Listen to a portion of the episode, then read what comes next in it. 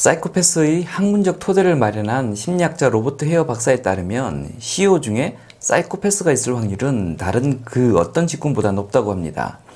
사이코패스 속성을 가진 사람들이 CEO로 성장할 가능성이 높다는 의미인데요.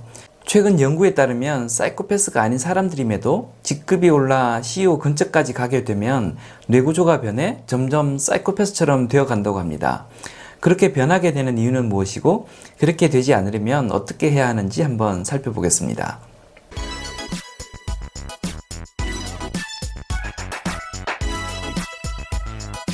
안녕하세요. 장프로입니다. 제가 예전 고등학교 다닐 때 학생회 간부를 한 적이 있었는데요. 그때 학생회장을 했던 친구가 한 1년 사이에 성격이 완전히 변해버리는 바람에 제가 아주 황당했던 적이 있었습니다. 회장에 선출되기 전에는 착하고 평범한 그냥 그런 친구였는데요. 회장이 되면서 중요한 역할을 하다 보니 어느 때부턴가 성격이 이상하게 확 바뀌어 버렸습니다. 회장으로서의 역할과 학생으로서의 역할을 혼동한 것인데요.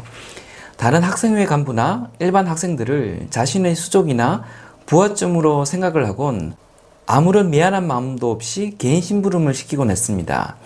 자기는 피곤하니 내 대신 교실에 가서 내 책가방을 가져와 달라는 식이었습니다. 그걸 들어주지 않으면 화를 내면서 자기 역할을 안 하는 부도덕한 사람으로 몰아가곤 했습니다.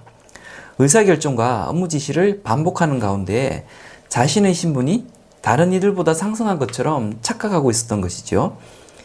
일시적인 경험이 그 사람의 인식 구조를 이렇게 쉽게 바꿀 수도 있구나 하는 생각에 지금도 종종 그때 그 친구 얼굴을 떠올리곤 합니다. 최근 연구 결과에 따르면 이러한 변화는 정도 차이만 있을 뿐 거의 모든 사람들에게 일어난다고 합니다. 특히 직장에서 권력을 행사하는 높은 직급 사람들의 경우 권력을 행사하는 과정에 뇌 손상으로 부를 만한 수준의 공감 능력 상실을 경험하고 성격도 변하게 된다고 합니다. 유시 버클리의 다츠 켈트너 교수는 다양한 실험을 통해 권한을 행사하는 고직급 권력자들은 상대방의 관점에서 상황을 바라보는 능력과 위험을 감지하는 능력이 일반 사람들에 비해 현저히 떨어진다는 사실을 밝혀냈습니다. 예를 들어 영문 알파벳 E를 상대방이 알아볼 수 있도록 써서 자신의 이마에 붙이는 실험을 했다는데요. 권력을 가진 사람은 그렇지 않은 사람에 비해 잘못된 글자를 써서 이마에 붙일 확률이 3배 정도 높았다고 합니다. 올림픽 때 조지 부시 대통령이 국기를 혼자만 거꾸로 들고 있다가 눈총을 받은 적이 있다고 하는데요. 권력자들은 공감 능력이 부족해 이런 일들이 종종 일어난다고 합니다. 다른 사람이 기쁨과 슬픔, 고통을 느낄 때 나도 그 비슷한 감정을 느끼는 것을 mirroring이라고 하는데요. 권력자들은 특히 이런 미러링 능력이 많이 손상된다고 합니다. 캐나다 맥메스터 대학의 썩빈더 오파이 교수는 고무공을 이용해 권력자의 공감 능력 파악 실험을 했다고 합니다. 실험 대상자에게 고무공을 쥐어준 후 영상 화면을 통해 누군가가 고무공을 손으로 꽉 쥐는 모습을 보여줬다고 합니다. 이때 대개의 사람들은 영상 속 사람을 따라 본인도 고무공을 꽉 쥐게 되는데요. 권력을 가진 사람들은 상대방이 공을 꼭 쥐어도 자신은 공을 쥐지 않고 그냥 가만히 있는다고 합니다. 지시를 내려 다른 사람이 반응을 유도하는 행위만 해왔을 뿐 정작 다른 사람들에 의해 본인이 반응하는 것은 의도적으로 혹은 의도치 않게 해당 기능을 퇴화시켜 버린 것이죠. 이런 특성 탓에 직급이 바뀌면 성격이나 태도도 같이 바뀌는 것을 생활 속에서 종종 경험하게 됩니다. 괜찮은 회사의 임원이 되더니 한 1년도 안 되어 행동이나 말투가 바뀌고 고위 관료 냄새를 풀풀 풍기는 경우를 보게 됩니다. 본인이 회사 오너가 아니면 임원 생활도 몇 년 내 끝나는 게 일반적인데요.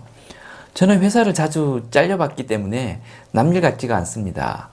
나중에 임원을 그만두었을 때 그 후의 삶을 어떻게 감당하려고 이렇게 태도를 바꾸나 속으로 걱정이 되곤 합니다. 높은 직급일수록 은퇴할 때 충격이 크다고 합니다. 부장으로 은퇴하면 2층에서 떨어지는 충격을 받는데 임원으로 있다가 떨어지면 3층에서 떨어지는 충격을 받는다고 합니다. 특히 전용 기사가 딸린 기관장으로 재직하다 은퇴한 분은 정신적 충격이 어마어마하다고 합니다.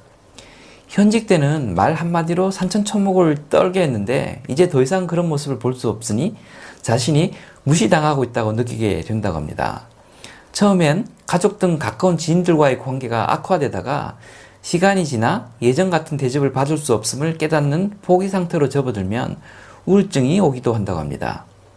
직급이 올라갔다가 내려오면서 힘들어지는 경험을 하지 않는 아주 확실한 비법이 있는데요. 그건 바로 겸손해지는 것입니다. 겸손해진다라는 것은 상대방을 배려하는 행위일 뿐만 아니라 심리적으로 날 보호하고 경제 수단을 연장시키는 수단이 되기도 합니다. 겸손해야 상대방의 의도를 이해하고 받아들일 수 있고 그래야 정상적인 커뮤니케이션이 되기 때문입니다.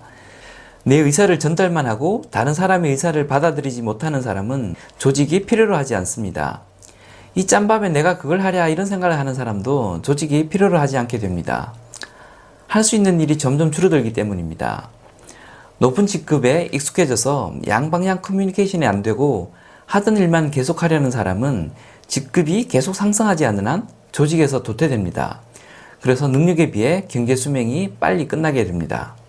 예전 제가 대기업 다닐 때 60이 한참 넘은 외국인 부사장이 계셨는데 어찌나 험불하시던지 생수통 물을 본인이 직접 채우곤 했습니다. 그분이 물통을 갈면 주위에 젊은 사람들이 깜짝 놀라 뛰어오곤 했었는데 그게 재미있으셨는지 더 열심히 생수통을 갈곤 했습니다. 그분이 그 나이에까지 현직에 계셨던 이유는 능력도 능력이지만 겸손함 때문이 아닌가 생각합니다. 지금까지 장프였습니다. 감사합니다.